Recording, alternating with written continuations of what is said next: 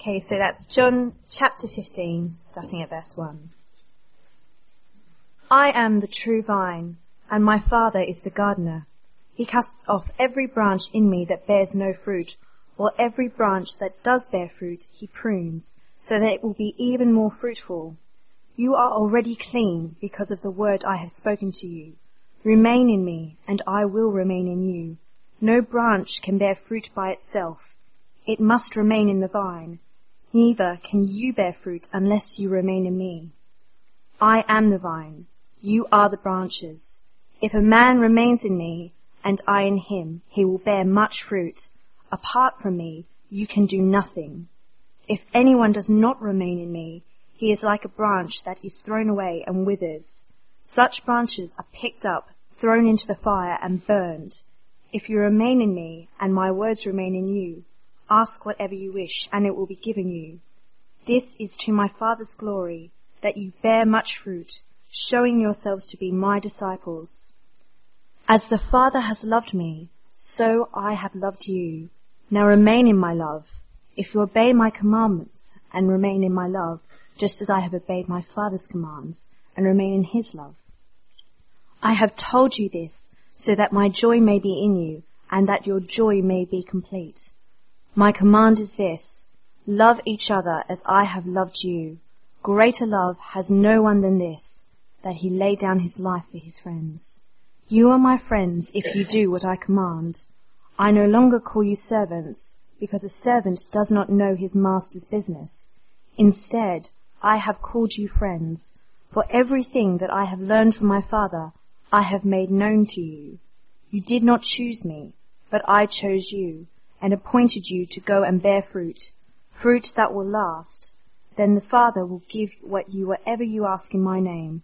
This is my command. Love each other. Thank you for the reading. Thank you for your welcome. When Carrie Sandham interviewed me and Carolyn last night, she was uh, asking um, if we could just explain a little bit about the Cornhill training course. And uh, Matt has kindly uh, agreed for me to put a number of our little introductory booklets. It's called Prepared to Preach on the bookstore. You'll see a, little pile of them. They're free. The other things on the bookstore, I assume, are not free. But this, these ones are. So if you're interested or you know someone who's interested, do um, pick one of those up. In the um, com- in the weekend church weekend booklet, if you could turn to page seven, you'll find there uh, the headings and teaching points I'm hoping to make. And I hope you've got that passage in John 15 open. Before I speak, let's pray. Father, we need the help of your Holy Spirit to understand your word. We pray for his work of opening our eyes, softening our hearts, and bending our wills to your will. For Jesus' sake. Amen. It's uh, easy to get the wrong end of the stick. This is a true story somebody sent me yesterday from um, a semi-rural area in Hertfordshire, where on a on a country road there was a sign which said "Deer Crossing," and uh, a new resident of the area wrote to the highways department asking for the sign to be removed because they said too many deers are being hit by cars out here I don't think this is a good place for them to be crossing anymore.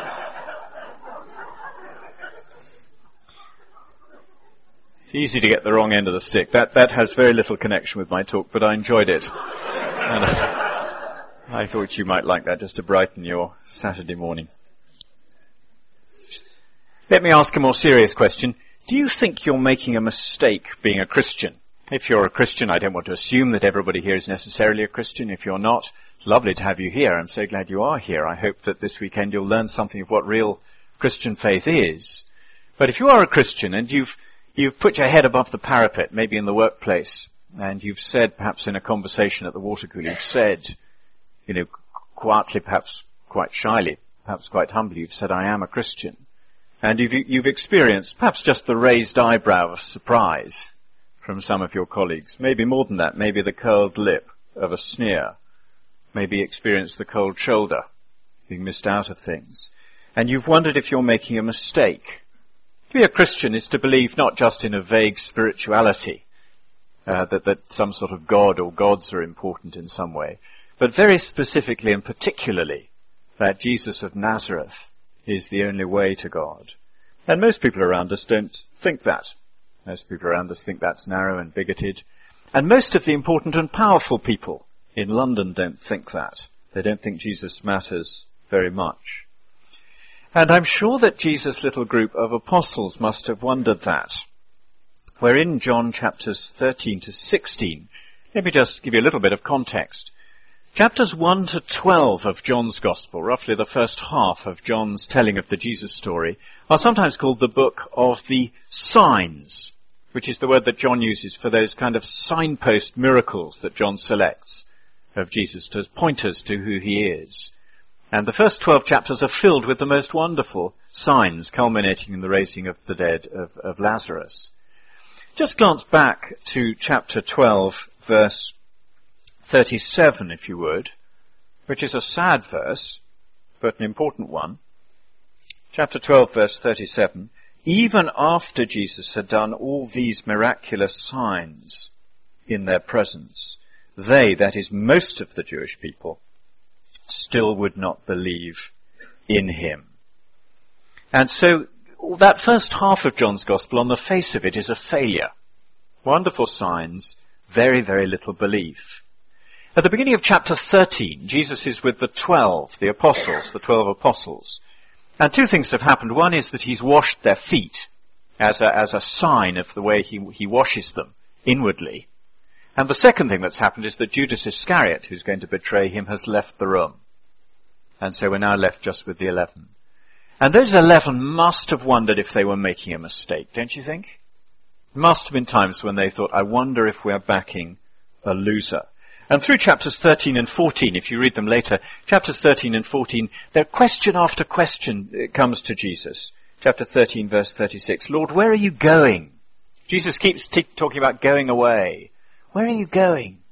Chapter 14 verse 5, Thomas, Lord, we don't know where you're going.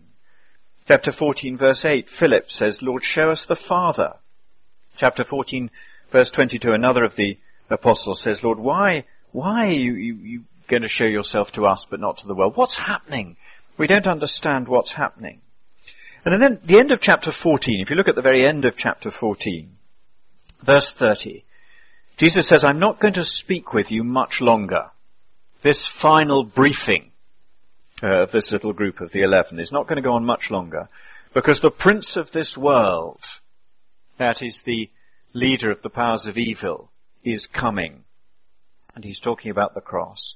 He has no hold on me, but the world must learn that I love the Father. That's why I'm going to the cross. I do exactly what my Father has commanded me.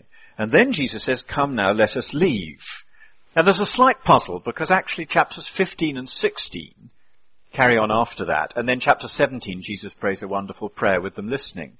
And if you look on to the beginning of chapter 18, the beginning of chapter 18, when Jesus had finished praying, Jesus left with his disciples and crossed the Kidron Valley, just to the east of Jerusalem, between Jerusalem and the Mount of Olives. And so the question is, what's happening in chapters 15, 16, and 17? And there are two possibilities. One possibility is Jesus says, um, come on, let's go, but actually they don't. And uh, as someone's pointed out, it's not the first time that's happened. You know, it's time to go and then nobody goes. Or I think more likely they do go, and that actually chapters 15, 16, and 17 happen as they are walking through the city of Jerusalem. And then, then by the time they reach the beginning of chapter 18, they cross the Kidron Valley and leave the, the city. We don't know which of those. But either way, Jesus is alone with the eleven, the twelve without Judas.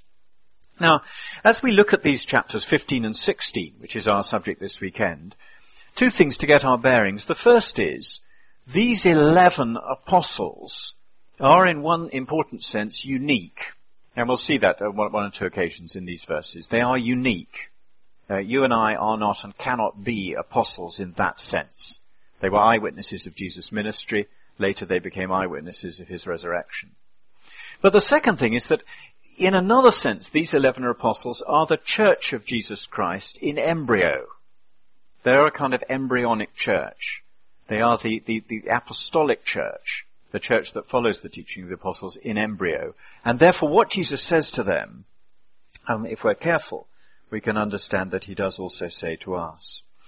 We, we start with um, today's passage, which I've called the church and her love, uh, this morning, verses 1 to 17. I've divided it as I think it divides in two. Verses 1 to 8, uh, I've said the Father, God the Father, will make the world a fruitful garden.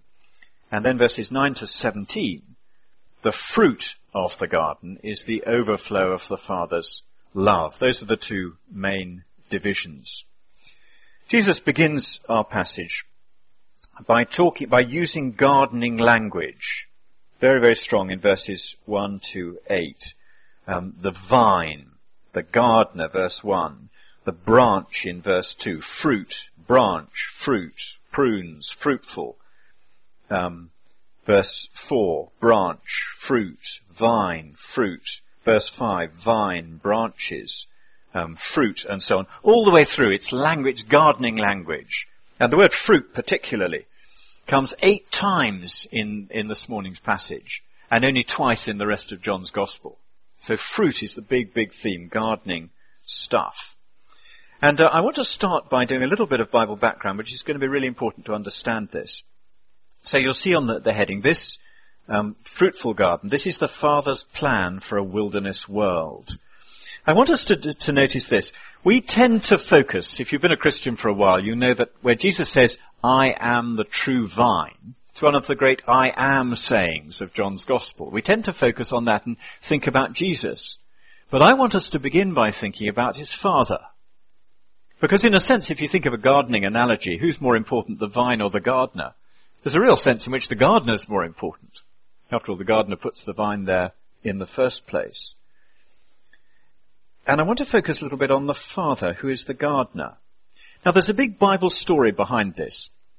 Think back, if you know your Bibles, and if you don't, do look at it later, to Genesis chapters 2 and 3, which pictures the beginnings of the world and the beginnings of the human race in terms of a garden.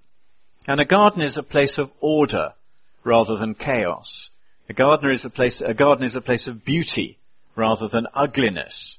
A garden is a place of fruitfulness rather than sterility. And the story begins, in a sense, in a garden. Now look, if you will, we're not going to do a great paper chase around the Bible, but I want to look at one other passage. Keep a finger in John 15 and turn back, if you will, to Psalm 80. Uh, if you can't find the Psalms, they're somewhere in the middle of the Bible, and you may find someone next to you who can find them if you can't. If not, ask a member of staff. And if they can't, then tell Matt.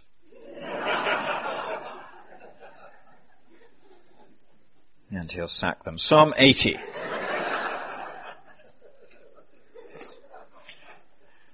Psalm 80 is a psalm which is, is, is clearly written at a time when God's people are, are having a bad time. They're under God's judgment.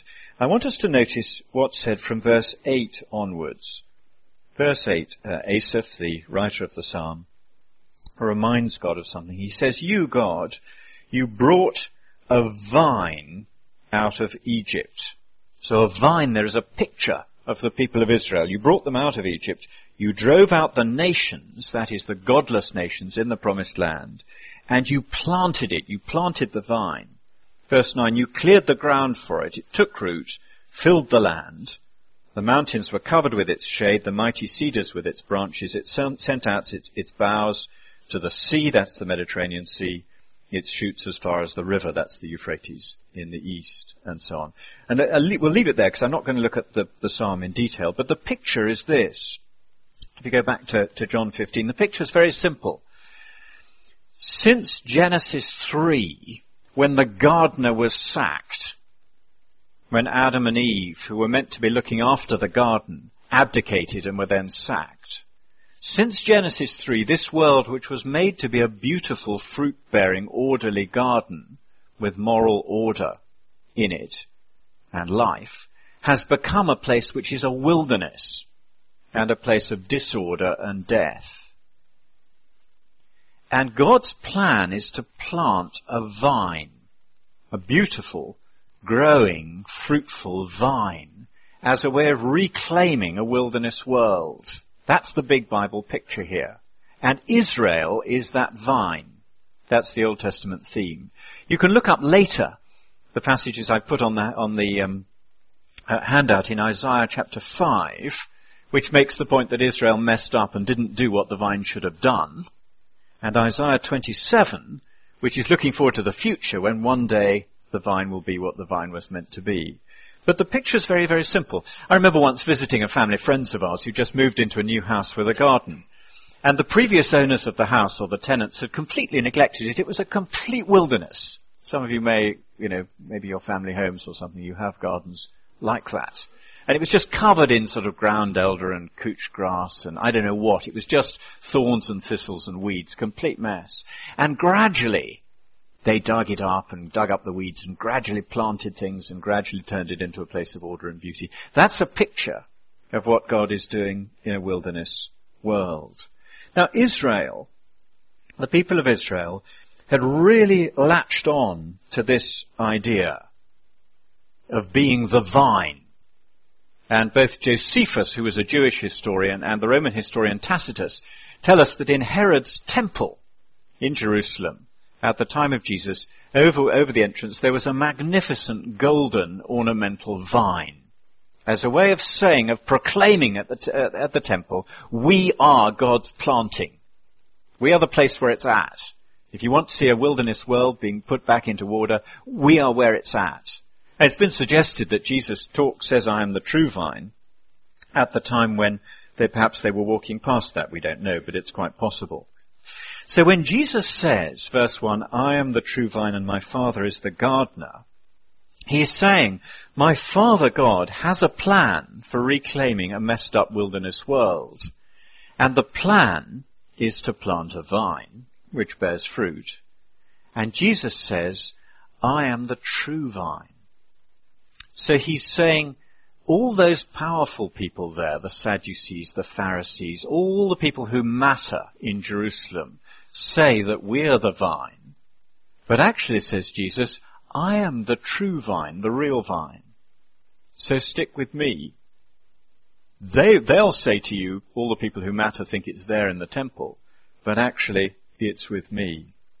So that's the first thing. This is the Father's plan for a wilderness world. Now, just on fruit before we go on, I've put a whole load of references from the New Testament there. We're not going to look them up, but you can look them up later. Fruit in, in, in this image of the vine, fruit means all the stuff that results from being tied into God and to Jesus. So fruit particularly means godly or Christ-like character. So in Isaiah chapter 5, um, the, the, the, the, God says through the prophet that, that God had looked for justice, fairness, righteousness, instead of which he found injustice. So he said it's not fruitful. So fruit is justice, fairness, righteousness, Christian behavior. We'll see that actually as we go through these two chapters, it's more than that. It's also spreading the good news of God's rescue to others. But it's, it's all the stuff that makes the world an orderly, beautiful, life-filled place rather than a disorderly place. So that's the first thing. That's just to get our, our bearings really. Now verses 3 to 8 make the point that God is going to do this through the church. This is how God is going to put into effect this vine strategy, the plan for a wilderness world. And I want us to notice a number of important things here. Because what, what Jesus is saying is this. He's saying, I, Jesus, am where it's at. I am the locus of God's rescue plan for the world. And if you're tied into me, vitally tied into me, you are part of God's rescue plan for the world. If you're not, you're a weed. So the guys out there in the temple don't think they're weeds. They think they're fine, beautiful vine branches, but they're weeds.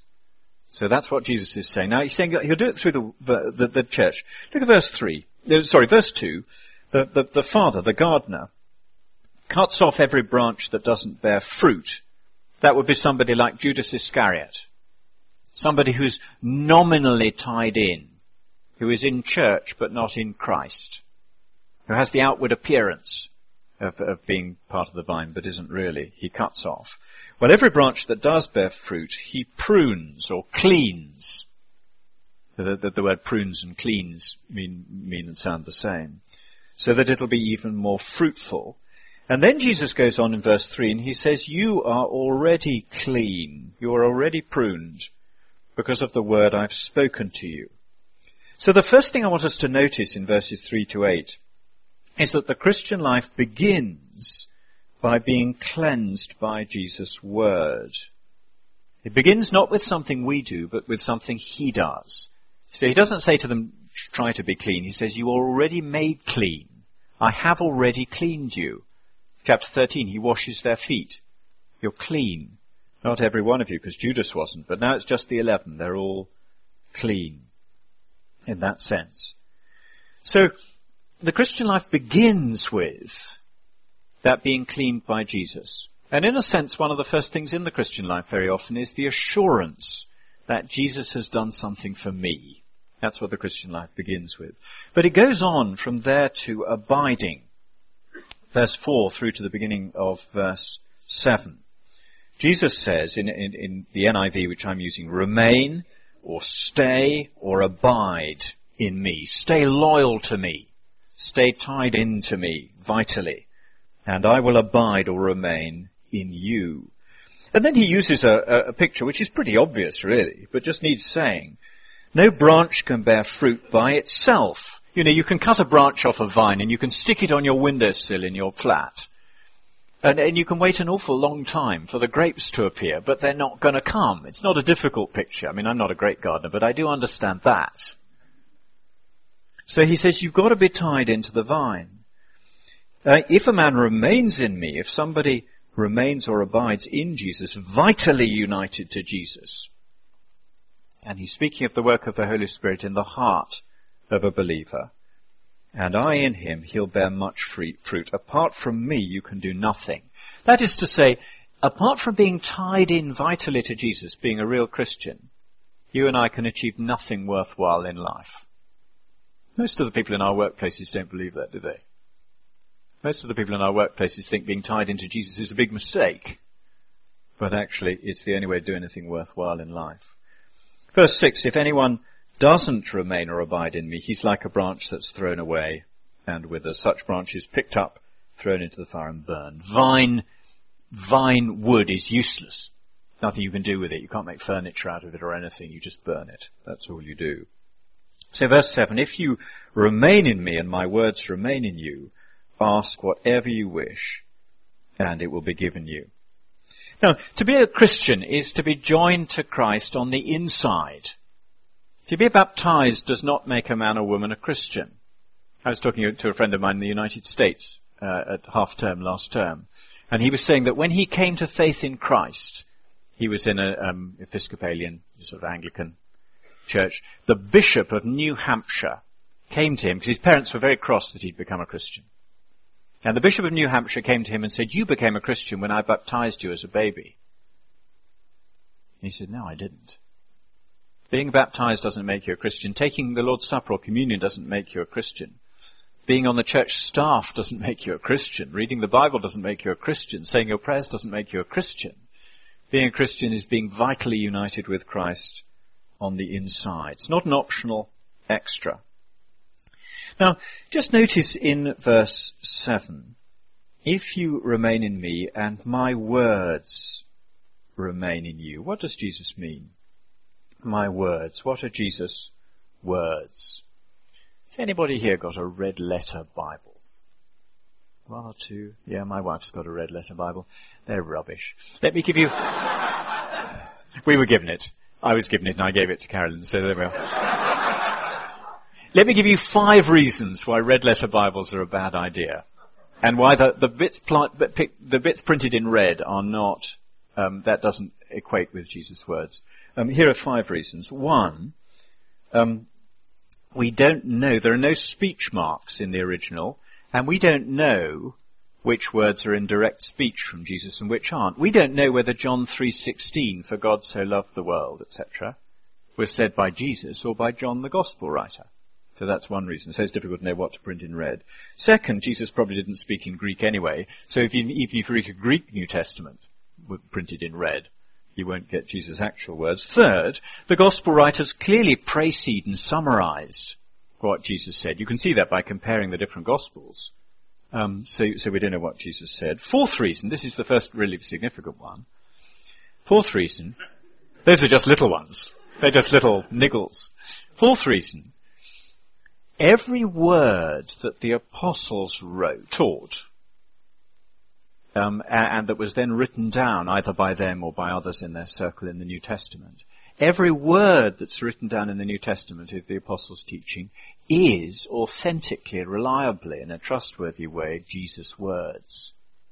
So if you're going to have a red letter Bible, print the whole New Testament in red.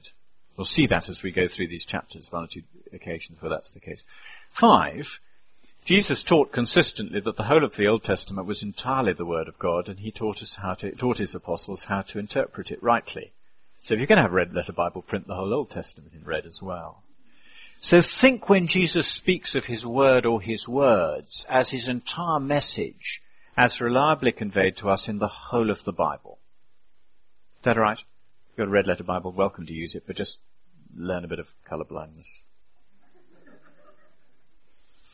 Now Jesus says in verse 7, if, if, if you abide in me and my words abide in you, that is to say, if you become a Bible moth Christian, eating up the Bible, so that the Bible is something that you read, and the Bible is something that you go and hear taught, and the Bible is something that you're hungry to understand, even though you're puzzled by bits of it. If that happens to you, then he says, verse 7, ask whatever you want, and my Father will give it to you. Oh, sorry, it will be given to you. Why this extraordinary promise? I mean, it sounds wonderful. Dear Father, I'd love to have a BMW. What's going on? If you abide in me, says Jesus, and my words abide in you, in other words, if I become the sort of person who is beginning to be shaped by Jesus through the Bible, then what I want and what I ask is going to begin to line up with God, the will of God. So that promise in verse 7, ask whatever you want, is not a promise for lots of autonomous individuals all to ask contradictory things. That poses big philosophical problems, of course. You know, the farmer asks for rain and the holidaymakers ask for sun. What's God going to do? It's like Bruce Almighty, isn't it? I mean, what do you do? You can't run it that way. This is a promise that those whose wills and desires are shaped by the word of Jesus can ask, because what they then ask will be according to the word of, uh, word of Jesus, and God will delight to give it. So it's a wonderful promise, but it is a promise for those in whom the word of Jesus is abiding. And then Jesus says lastly on this, in verse 8, that, that if, if the Christian life begins with assurance of being made clean, it continues with abiding, it it has with it the privilege of asking, then lastly, verse 8, there is an aim in the Christian life, which is the Father's glory. This is to my Father's glory. Glory, it's one of those religious words that washes over us, isn't it? I wonder how well you'd get on if a non-Christian said to you, what does glory mean? Sort of, it washes over us. We think it sounds rather nice, you know, stuff you put in songs and sing it and it just makes you feel good if you like the songs. Um, somebody said that glory the Father's glory is like putting the Father's name in lights. I thought it was a really good picture. Glory is where the invisible God becomes visible. And we begin to see Him for who He is. So Jesus says, this is to my Father's glory. People can't see God. But when people see men and women in a Christian church living godly lives, fruit-bearing lives, fair, kind, true, pure lives, then they, they get a glimpse of what the Father God is actually like. This is to my Father's glory that you bear much fruit, um, showing yourselves to be my disciples. So there's the picture. The Father will make the world a fruitful garden. I want to go on to the second half in verses 9 to 17. And if you look carefully at this passage um, later, you'll notice that in verses 9 to 17 there's a language shift. Verses 1 to 8, the language is about fruit, fruit, fruit, fruit, fruit, fruit, fruit, fruit, fruit, eight times, I think, in those verses.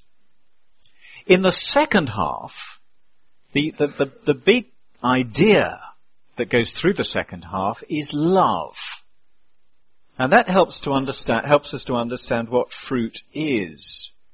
That fruit here supremely is love.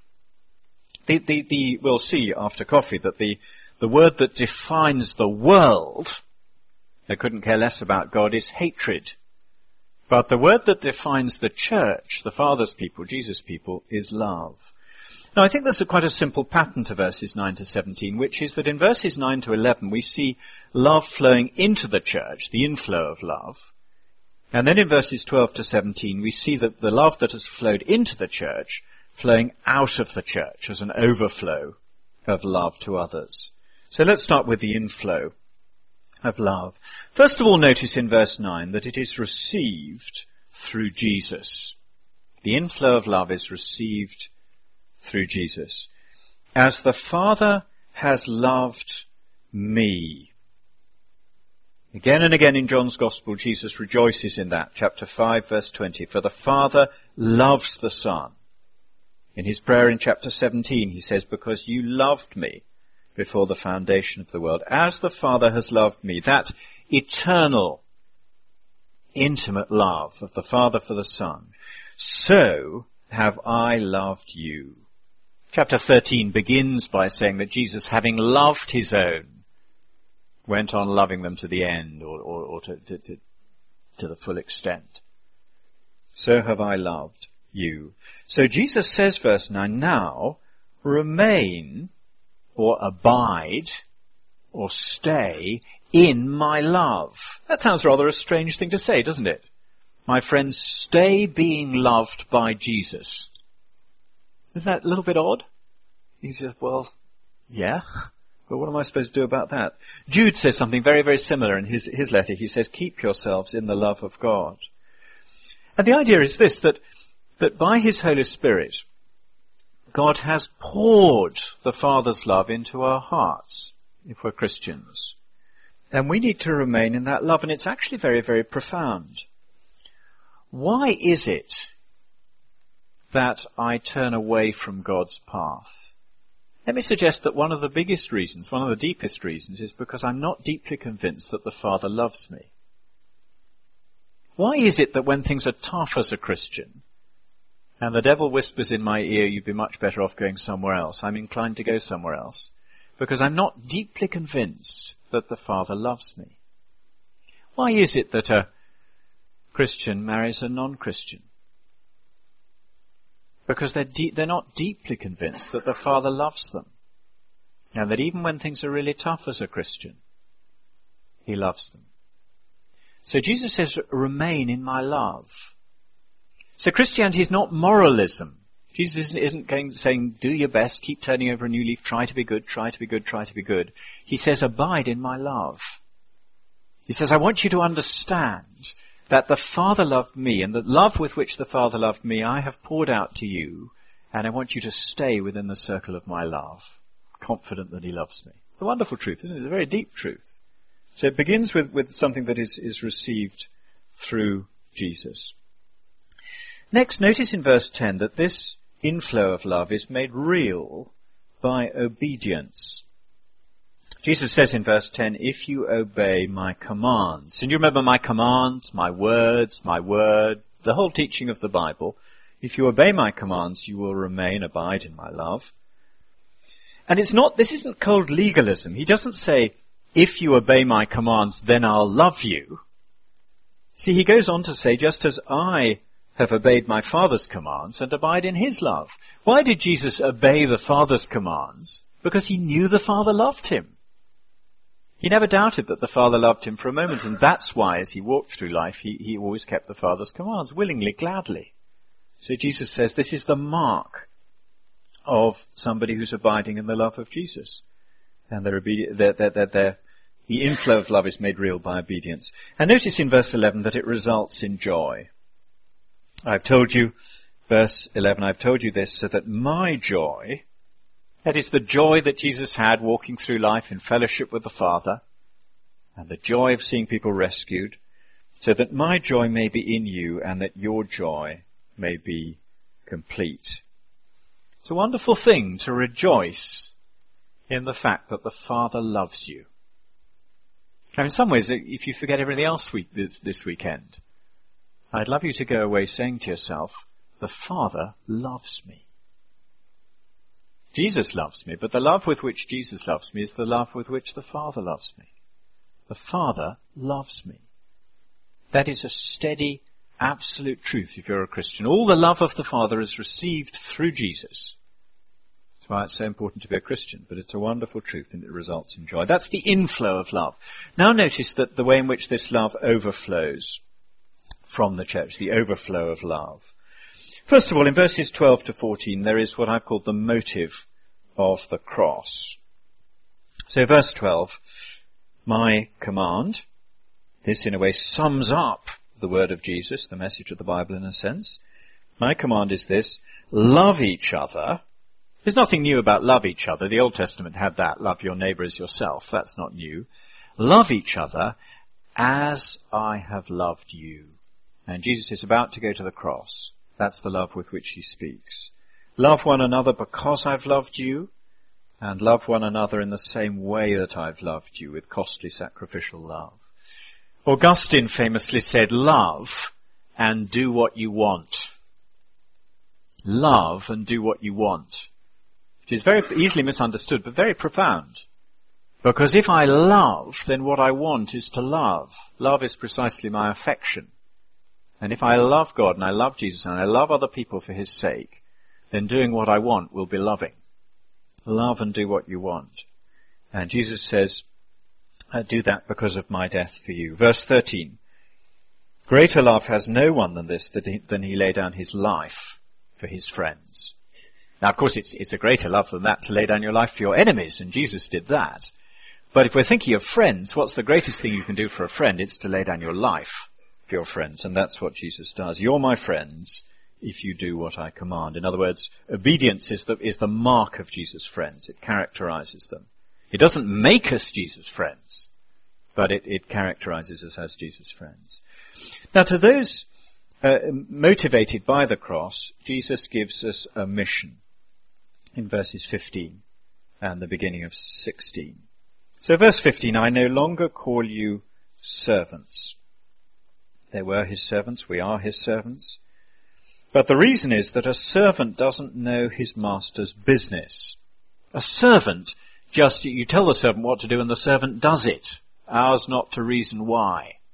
That's the servant's job. Do this, I say to my uh, soldiers, says the centurion, do this and he does it. Doesn't need to understand why. But, I've called you friends, verse 15, for everything that I learned from my father, and Jesus learned everything from the Father. Chapter 5 verse 20, the Father loves the Son and shows him all that he does. The Father gave Jesus top security access, as it were. The Father loves Jesus and gives, shows him everything that he does as Jesus walked through life. And now he says to the eleven apostles, everything I learned from thy Father I've made known to you. They couldn't cope with it all yet. The Holy Spirit was gradually going to unpack it, as we'll see later. But, but I've entrusted you with all of this. And the reason I've entrusted you with this is not just so that you can become um, those tiresome children in Sunday school who think they know it all. The reason I've done that, verse 16, is because I want to send you on mission. You didn't choose me, he says to the eleven apostles. I chose you. It's exactly what he did. And I appointed you to go and bear fruit, fruit that will last, to go on mission to go with this message that I've given you and to bear fruit, winning others so that they too will live Christ-like lives. And then the Father will give you whatever you ask in my name. Now, just, just pause on 15 in the beginning of 16. Jesus has given them insight into the Father and into the, into Jesus and the whole Jesus thing. He's given them insight to all of that, the apostles, in order that they can go on mission. It's a little bit like my father landed on D-Day with the first wave of British troops. And uh, I remember he showed me, he's given them to a museum now, but he showed me what he had in his battle dress as they crossed the channel. And there was, there was a marvelous, there was a cloth, um, sort of pastiche of maps with aerial f- reconnaissance maps of the, the, the beachhead, the area where they were going to land. And there was a wonderfully detailed map showing heights of sea walls and locations of gun emplacements and all that kind of thing. And he had that as an officer. He had that in his battle dress. But he didn't have it just so that he could say to people, look, I've got all this clever stuff. He said it because they had a battle to fight. And he needed it for the battle. And Jesus gives his apostles these things because they need it for mission. And we have what he gave the apostles in the New Testament. So it's not that Jesus gives us a hotline to the Father that bypasses the apostles. It's that he gives the apostles all this wonderful message. They had it written down in the New Testament, which is the apostles' teaching, and we have it in the apostles' teaching. So why have you got a Bible? Why have I got a Bible? Because God wants us to know the message so that we can take it to others. Go. Think of Passion for Life, for example, and all the other things we do by way of, of outreach. That's their purpose on earth and it's our purpose on earth. And in that context, there's a wonderful ministry of prayer. Verse 16, the Father gives you whatever you ask in my name, asking because of Jesus and what he's done for them. And then lastly, you've got the miracle of the church. This is my command. Love each other. And wonderfully, in London, which is an extraordinarily dysfunctional, unrelational place, in London, there are local churches into whose life the love of the Father has been poured through the Son, and in whose life, as churches, the love of the Father and the love of the Son is lived out, and out of whose life that love is overflowing out to others. And local churches should be beacons of the love of God and places where the glory of the Father is seen. And when that happens, what's happening is London is a wilderness. London is full of thorns and thistles and weeds, morally, relationally. But in here and there in London, vines are being planted men and women who are in the Lord Jesus and who are living lives together relationally of order and purity and love and care for one another and fairness and justice and truth. And that's a wonderful thing. Let me tell you a story which I, uh, to close, which I often um, tell others. We had a Cornhill student quite recently from um, one of those stans, you know, the, the, the, the, used to be Soviet republics just south of, of Russia and Ukraine, you know, nasty stans. I'm not going to tell you which one because he's back there now, married a British girl. I took their wedding and that he's back there now, and it, it would be very dangerous for him if it were known that he trained in a Bible course here. But I vividly, I'll call him Abdul, it's not his name, but I vividly remember Abdul coming for interview for Cornhill and I asked him, I said, um, Abdul, tell us how you became a Christian. He was 27 at the time. He said, well, it was 10 years ago when I was 17. I was a Muslim family. My father had built the mosque in the village where we lived. And um, I was a very zealous Muslim. I wanted to be a, an imam or something like that. I wanted to be a Muslim leader. And my older sister became a Christian. And uh, she finally, she told me, which is a brave thing for a sister to do in a Muslim family, Tell your brother you've become a Christian. And she finally persuaded me to go to church with her, and I went very suspicious. And he said, now I want to explain, he's not a poet, he's, he was a 27 year old farmer. You know, he's a big, tough kind of guy.